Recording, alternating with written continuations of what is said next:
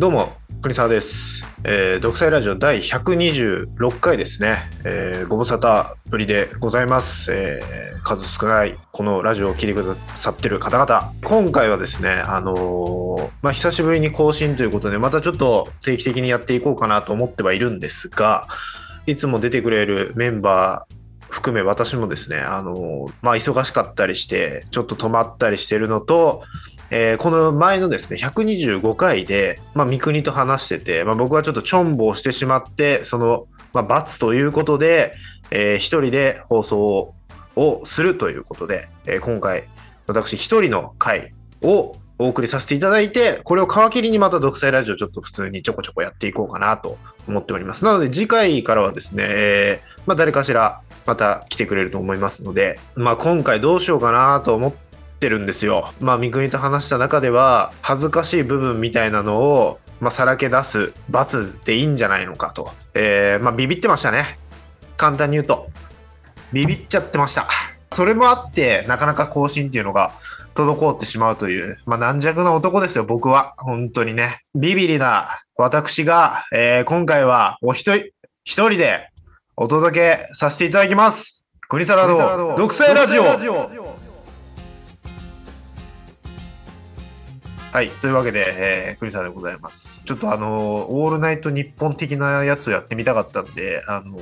やらせてもらいました。えーまあ今回一人ということで、まあ、恥ずかしい話をしなさいと、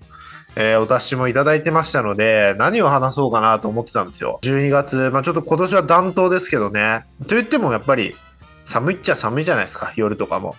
でまあ、そういう時にちょっと思い出すことがありまして、まあ、これは全然本当に誰にも言ってはいないんですけれども、まあ、二十歳ぐらいですね、学生の時、まあ、私、あの、このラジオでも話してますけど、もう学生時代ずっと、その、まあ、彼女というか、お相手がいなかったわけですよ。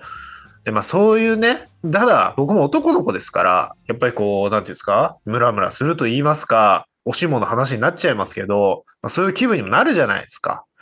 で、なかなかね、その、夜のお店みたいなのも、ちょっと勇気が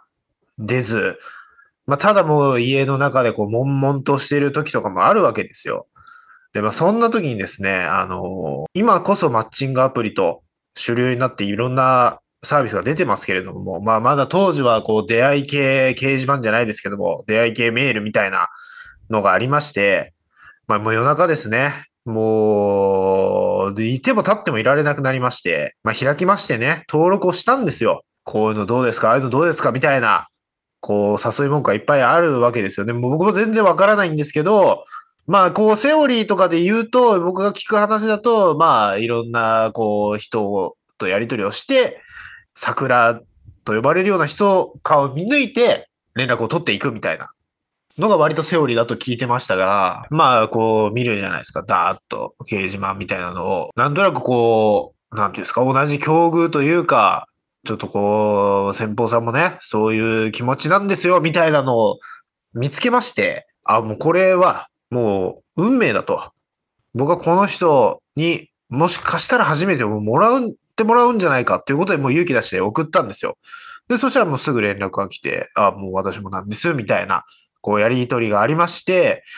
じゃあもう今から会いますかみたいな。あの、僕は当時実家住んでたんで、車もありますから、もう今から会いますかみたいなことを言われまして、もう高まるに高まるわけじゃないですか。もう全然そんな経験もないうぶな僕がですよ。まあ今もですけどね。同じような感じですけどね、今もずっと。まあまあ実家ですけど、まあ自分の部屋の中で、もう本当ワンルームディスコですよ。踊り、踊り狂いそうな感じの気持ちになりまして。で、実家に車があったんで、もう夜中、その車を使わせてもらって、えー指定の場所まで行くという形で、もう車の中もですね、もう湯気出てたんじゃないかなっていうぐらい、ポワンポワの状態で、でも指定の場所行ったんですよ。で、まあ、その場所に着いて、まあもう夜中2時ぐらいですね。一人の女性の方が待って、まあ先方、向こうの方は車を持ってなかったんですね。で、あ、ああの人かなみたいな。もう暗、暗、暗いとこだったんですけど、で、そこに行って、えー車をつけて、まあ、恐る恐るですね、こう、まあ、顔の雰囲気とか見えなくて、近くまで行って、あ、何々さんですかって聞いたときに、この車のあの、窓を開けて助手席の方がこう顔をすって出されたんですね、向こうの方が。まあ、そしたらですね、あのもう、まんま、ドラゴンタトゥーの女がいまして、あの、ドラゴンタトゥーの女って映画があるんですけども、それを見てもらったらわかるんですけど、もう、ロシア人のヤンキーみたいな。まあ、あの、なんていうんですかね。髪の毛も、えー、な、中はもう、ぼ坊主みたいな、襟足刈り上げ、結構上まで刈り上げて、それをちょっと髪で被せてて、耳ピアス、鼻ピアス、口ピアスは開いてましたね。わドラゴンタトゥーの女じゃんと思って。で、まあ、そのウブな僕はですね、あまりのインパクトに、もうカルチャーショックですよね、ある意味。受けてしまって、もう、そういうその気持ちが一気に吹き飛びまして、びっくりしすぎて。ただ、もういやいやいや、みたいな言えないじゃないですか。もう立ち去ることなんて、もうそれはそれで失礼ですし、で、車に乗ってこられたんですよ。なんか、私いい場所知ってるのよ、みたいな。話になって、まあその場所に行ったんですね。で、まあいよいよそういうことなのかなとは思ってはいたんですけど、まあもうこれは軟弱な僕です。もう僕はもう全然そんな気がなくなってしまってビビってて。まあなんか向こうの人も、まあなんか意外とそんな感じじゃなくて、話してて、で、な、な、なんでこんなの、これ、こういうのやってるんですか？みたいなのを聞かれたんですよ。で、僕はもう赤裸々に、まあその今までそういう相手もいなくて、えー、まあ何かしらこう自分の殻を破るという意味ではないですけど、ちょっとそういう気持ちにもなってたんで、こうやって、こうちょっと連絡取って、こう合わせていただきました、みたいな。もう赤裸々に語ったんですよ、僕は。結構長めに。まあ、キモいんですけど。でそしたらもう、向こうの人が、じゃあ私はって言ったその話の内容が、ちょっと重すぎて、そのなんか、まあ、ご家族の、その、ちょっとまあ病気の方もいらっしゃったりとか、で、ちょっと家が今大変だとか、その自分の家族も大変だとか、で、なんか、彼氏がいるって言い出したんですよ。で、そのやりとりしてるときはその間いないと言ってたんですけど、親と思ったんですけど、彼氏がいて、彼氏からもちょっと、なんていうんですか、その、ちょっと紐みたいな彼氏が、で、お金をせびられたりして、ちょっと大変なんだよねって話をされたんですよ。背負うものが多すぎて、本当にそういう感じじゃなくなったんですよ。まあ僕は運転席座って、お相手が助手席座って、建物のなんか屋上の駐車場みたいなのが空いてて、で、そこに車を止めてたんですね。まあまあ、要はその車の中でみたいな話だったんですけど、まあまあそんなこともなく、そういうちょっとあまりにもヘビーな話が始まり、気づいたら、とりあえず僕はその話をひたすら聞いてたんですね。ああ、そうなんですね、みたいな。いや、でも大丈夫ですよ、みたいな。で、僕も、もういいやと思って、あ、もうそういうことじゃないのかな、これ、みたいな感じになったんで、もう僕もずっとその、どうしたら、その、彼女ができるかみたいな相談を、その、ドラゴンタトゥーの女にずっと相談してまして、でもなんかもう向こうは、いや、もうそれは、もう気持ちの問題だから、その、できないできないって考えるんじゃなくて、もうちゃんと行きなさい、みたいな。もう、勇気というか、踏み出すことが大事でしょみたいな。で、ここにも来れたでしょみたいな。まあ、いやいや、まあそうだけど、みたいな感じだったんですよ。2時ぐらいに集まって、まあまあ冬ですけど、結局、4時間ぐらい喋って、で、もうその屋上なんで、その日が昇ってきて、初日の出みたいな感じで、バーって昇ってきて、その日に照らされながら、ああ、もう、日が昇ってきちゃったねって言われて、まあ、結局年齢とかも聞いてないですけどね、いくつなのか。日が昇ってきちゃったねとか言われて、そうですね。帰りますかって言って、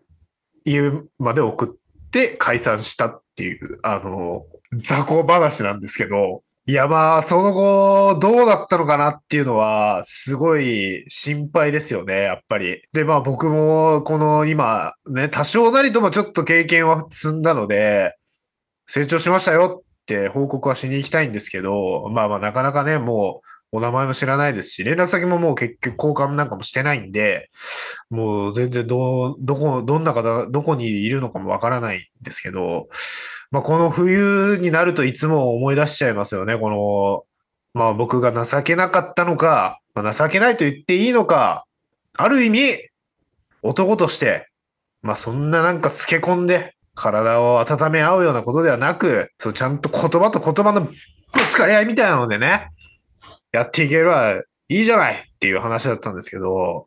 いや、これは本当に初めて話しましたね。いや、消化できたかもしれないですね。やっぱりずっと心の中で詰まってたからこそ、冬にいつも思い出してたのかもしれないです。もうドラゴンタトゥーの女の映画を見たり、ポスターを見るたんびに思い出す、あの冬の話でしたね。いやー、本当に、まあ、全然経験できず、帰ってこれ、帰ってきて、何事もなく寝て、何事もなかったかのように、その後生活してましたね。まあ今はマッチングアプリとかね、いっぱいあるんで、僕もあの、当時、当時というか、えー、卒業旅行で海外に行った時だけ、なんか友達同士でノリでタイで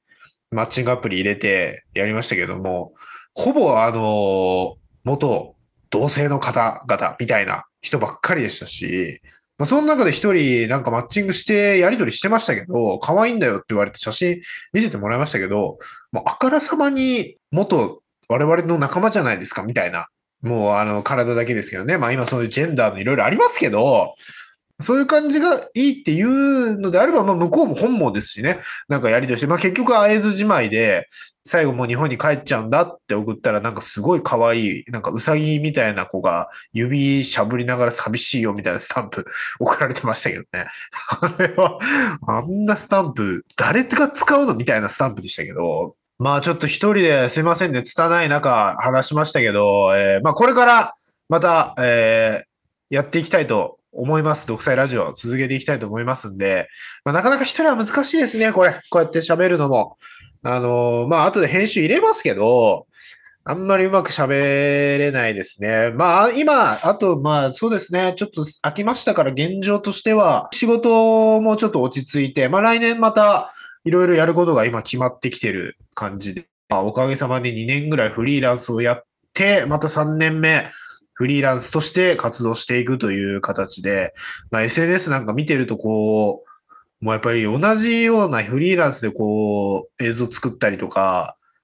撮ったりとかっていうような人たちはもうキラキラ輝いてしょうがないですね。なんかもうそれをガソリンみたいな感じで、日々、わーってやってるっていう感じなんですけど、どうやったらあんな感じになれるのかっていう、まあ、ただ自分もね、その、発信はしていかなきゃいけないなっていうのと、同時に、イラつきとっていうところはありますけど、まあ、このイライラするという怒りの気持ちというのも、多少なりともやっぱり人生には必要だなと思いますので、もう他人に怒るんじゃなくて、もう自分にどんどん怒っていこうかなと。来年なんかはね。あのー、やっぱりこう、このラジオでも、まあ、ドーブルとか来てくれたりしてましたけど、まあ、人のことをわーわーわーわー結構言ってたなというのは、ちょっと僕もえー、この1、2年の反省だなと思ったんで、なんかまあやっぱり自分のこととかでもっとこう怒りを発散していって、まあ結局そうやって人に言ったことっていうのは振り返ると、あ全部自分に言ってるなみたいな、これやった方がいいよとかっていうのも、結局腰が重い自分に対して鏡、ブーメランじゃないですけど、言ってるなと思ったんで、まあそういうのも含めてね、このラジオでちょっといろいろ今さっぱりしたので、えー、まあ当時はね、さっぱりできずに、もう今さっぱりできたんで、何年越しかのリベンジになりましたね。なので、えー、今後とも、えー、引き続きこの独裁ラジオを続けていきますんで、えー、よろしくお願いします。あの、少ない視聴者の方、そして、えー、僕自身が楽しいので、やっぱりやっていきたいと思いますんで、えー、引き続きお願いします。えー、独裁ラジオ第126回でございました。ありがとうございました。